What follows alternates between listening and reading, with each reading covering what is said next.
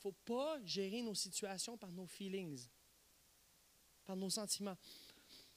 Euh, j'ai fait un album il y a deux ans, puis euh, euh, là, après cet album-là, j'ai fait ma première tournée dans les églises au Québec, puis en France. Puis, puis c'est drôle parce qu'à ce moment-là, j'étais venu aussi ici. Puis on avait, avant que je devienne pasteur, dans le fond, j'avais fait un set de louanges. On avait eu du bon temps ensemble. Puis, mais de deux ans, euh, c'est fou parce qu'on était à une soirée avec Jérémy Piou, puis euh, ma soeur, puis on était, on était à une église, puis euh, c'était une petite gang de jeunes, puis je, pose la question. Moi, j'étais invité pour faire la louange et prêcher, mais c'était comme, eh ben, écoute, on sort un album, on faire une. C'était une petite gang, puis c'était vraiment. je, vois que c'est comme. A comme un vibe, genre, où que tu sais que les, les gens n'aiment pas nécessairement chanter des chansons. Puis ça se sentait. Puis moi, je suis là, mais tu m'as invité pour que je chante des chansons. Ça me semble, euh, les jeunes ici n'ont pas l'air de trop, trop aimer ça. Fait que je m'en vais voir le pasteur, je pose la question. Il dit euh, T'es sûr Combien de chants tu fais habituellement, toi, quand tu, avant de, de, qu'on preach ou qu'on chante ou euh, qu'on. Il dit Ah, ben, je, on fait même pas un chant. Un chant, des fois. Des fois, on n'en fait pas. Mais OK. Tu veux que je fasse la louange? OK, ben, ça va être cool. Puis Là, je suis là, je, le file, parce que tu vois, quand il y a des gens qui ont soif de Dieu, qui se donnent à fond dans la louange, puis qui donnent toute leur. Puis là, tu voyais, c'était une, gang qui était pas trop là-dedans. Ils filaient moins ça. Puis, ouais, on est montré sur le stage, puis on, faisait notre affaire comme si, comme si tout était beau, mais là, il fallait que, il y a des fois, là, quand tu lis ou tu prêches, faut comme tu persévères, parce qu'on dirait que ça reçoit pas, puis là, Là, je, persévérais, puis on louait, puis je, on va faire comme si on était tout seul dans notre chambre, puis la vie est belle. Puis on joue, puis on joue, puis. Euh, mais ça louait pas. Il n'y avait même pas du monde qui tapait des mains quand tu disais taper des mains. Euh, tout le monde avait les mains dans les poches, puis. Euh, puis il y en avait qui, comme, tu sais, la, la clique cool en avant, puis si on les mains dans les poches, il y en a une qui veut lever sa main, mais après ça, elle voit que les autres sont les mains levées, fait qu'elle leur remet les mains. C'est comme vraiment le, crowd de, de, jeunesse là, cool qui veulent, qui veulent rien savoir. Au final, ils sont là parce que leurs parents veulent qu'ils soient là. Puis, euh, puis là, je suis en train de louer Dieu, puis moi, je suis désespéré dans la louange, puis je suis en train de dire, c'est quoi cette affaire-là? Dieu, qu'est-ce que je fais ici? Ça produit pas de fruits, c'est dégueu. Je t'aime, moi je t'aime, je t'aime, je t'aime, je t'aime, je t'aime, je t'aime. Mais eux, ils t'aiment pas. je t'aime, je t'aime, je t'aime. Puis je la trouve dure, celle-là. Puis non, non, je t'aime, je t'aime, je t'aime, mais eux, ils t'aiment pas. C'est normal qu'ils chantaient pas, hein? C'est normal qu'ils chantaient pas. Mais euh, ce qui s'est passé, c'est que pendant ce moment-là, à un moment donné, j'ai vraiment ressenti une. J'ai vu une image. Mais ce n'était pas l'image de ce qui se passait là. C'est que j'ai vu comme un flash. J'ai vu que souvent, quand on fait la louange, puis j'ai comme vu une foule puis d'arbres qui, qui, qui, bougeaient dans le vent.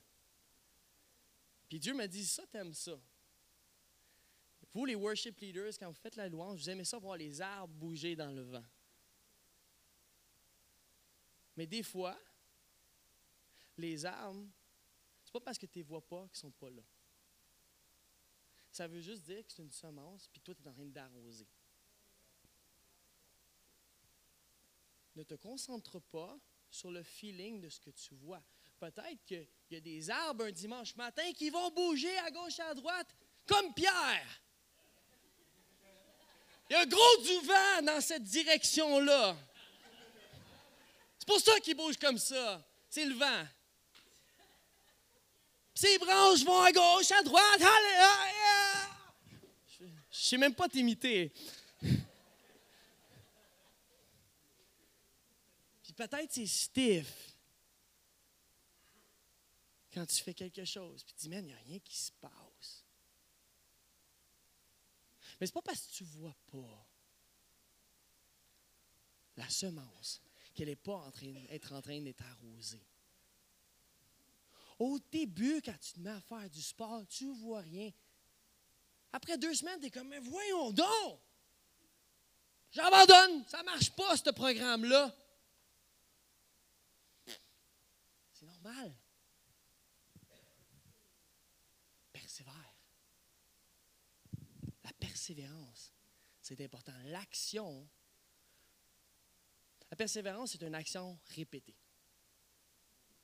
Est-ce que tu es prêt à répéter tes actions? Puis à faire des actions folles qui vont peut-être te faire avoir l'air d'un fou, mais que Dieu voit. Puis il dit, bon, ça c'est un gars qui a, une fille qui a de la foi. Puis selon sa mesure de foi, je vais la bénir en écœurant. Non, c'est vrai. C'est pour quelqu'un ici ce matin, ça. On a presque terminé. Mais ah, Romains 6, je reviens à Romains 6. Mais maintenant que vous avez été libérés du péché, tu as été libéré. C'est déjà accompli. hein? Et que vous êtes devenus esclaves de Dieu, vous avez pour fruit la progression dans la sainteté. Est-ce que tu es prêt à progresser?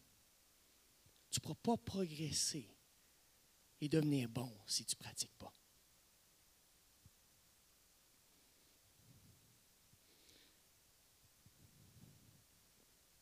Presque terminé. Euh, Saint-Esprit, guide-nous ce matin. C'est la fête des pères. Puis, euh, on a tous reçu une portion.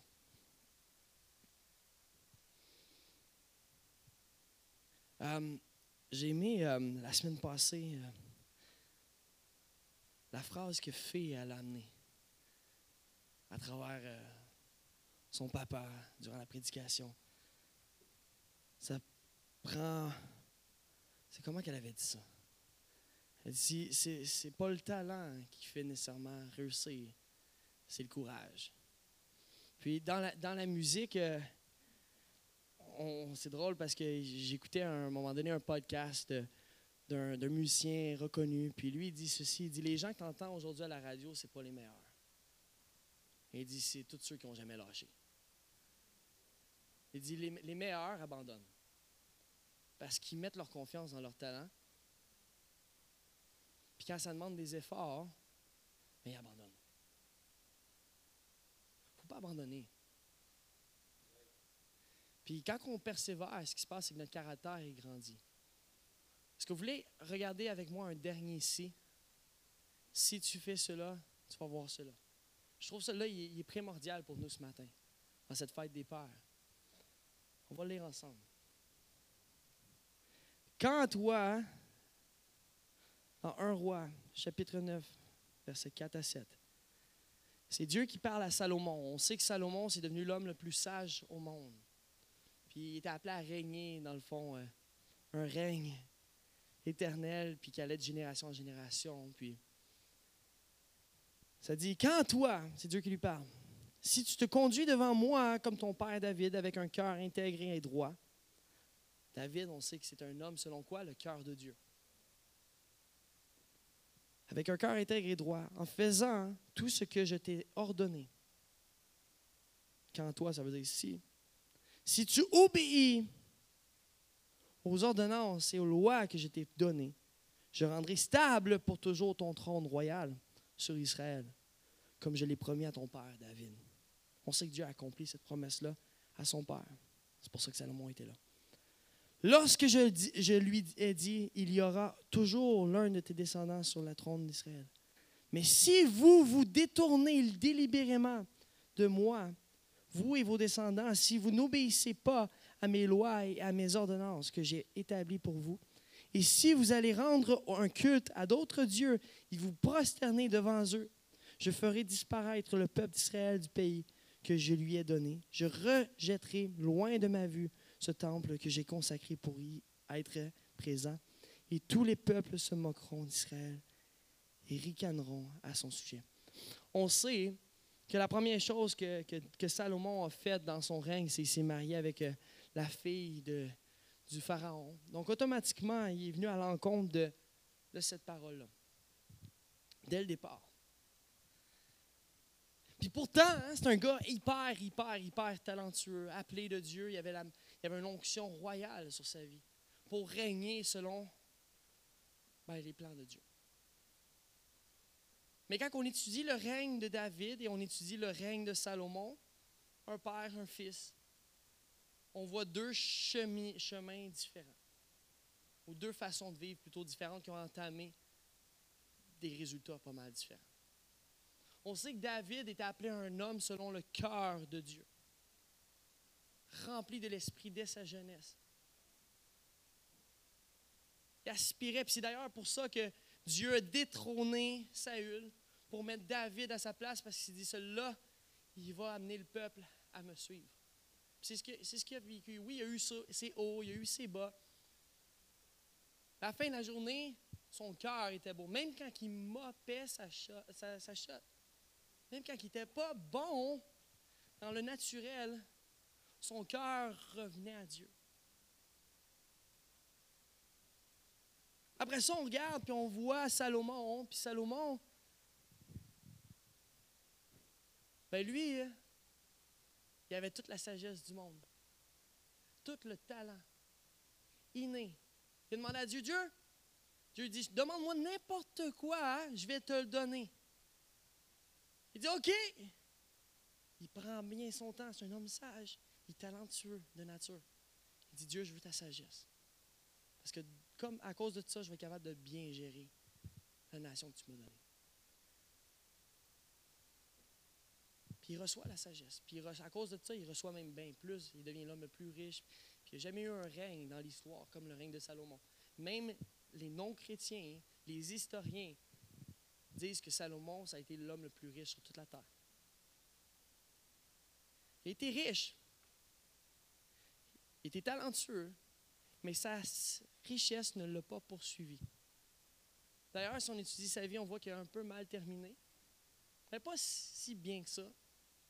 Puis que on peut voir qu'il a mal terminé parce qu'on ne voit pas nécessairement ses fils réussir. Puis être sur le trône comme lui était.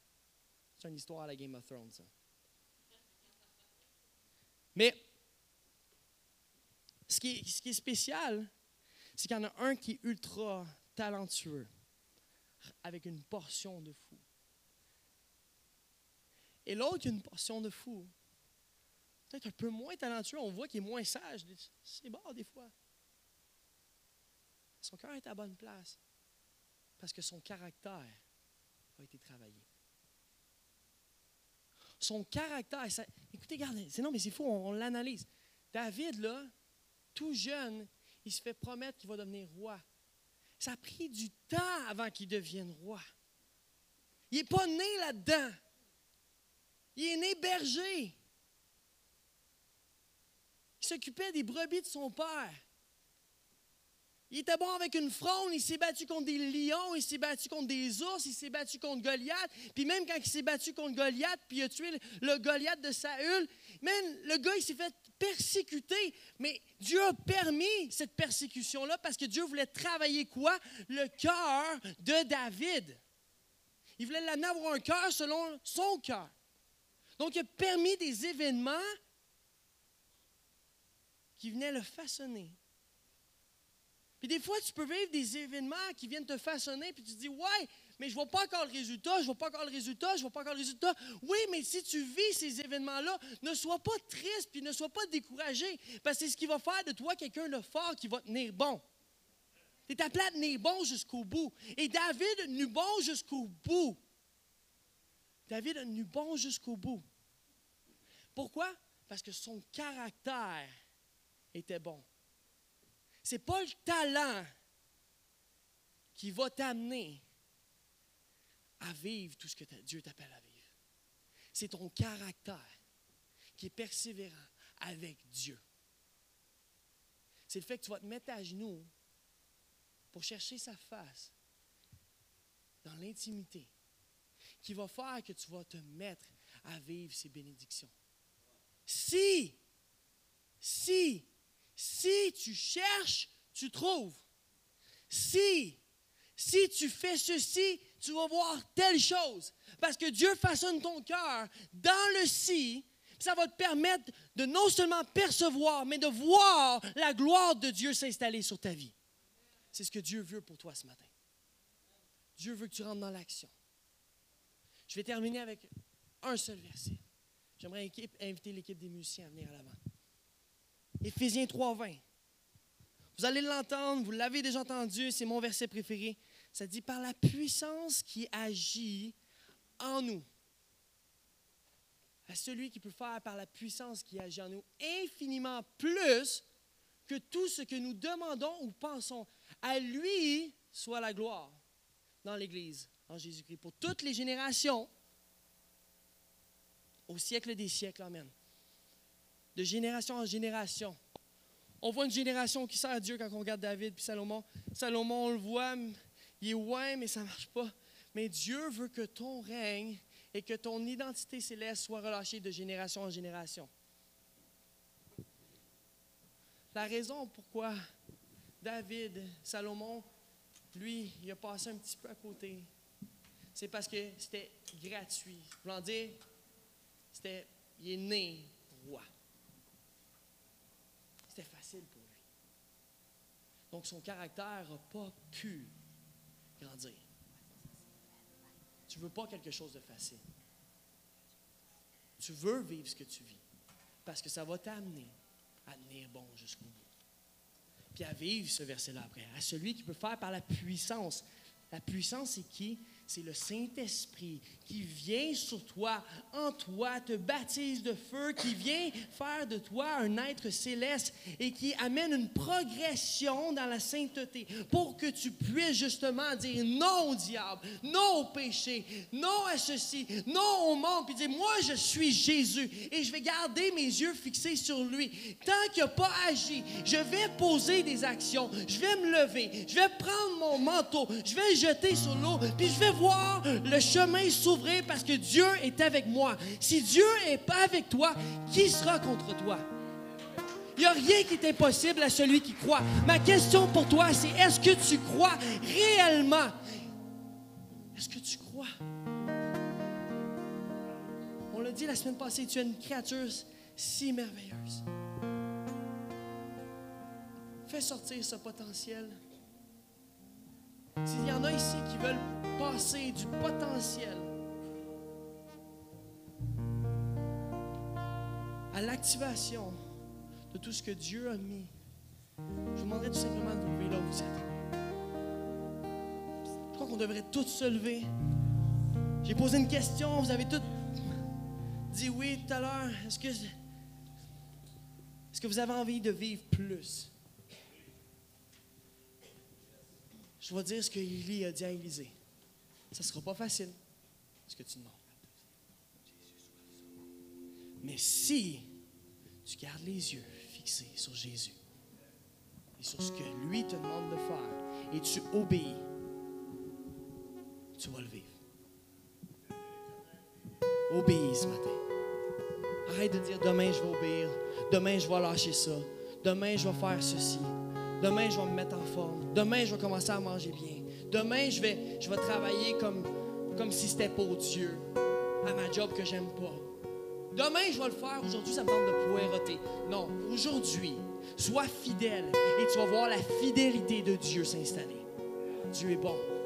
C'est gratuit, mais il faut que tu te tournes vers lui. Tourne-toi vers Dieu. Avec les mains levées, est-ce qu'on peut lever les mains ce matin? Saint-Esprit, viens dans ce lieu. Viens nous amener à vivre tout ce que tu veux qu'on vive.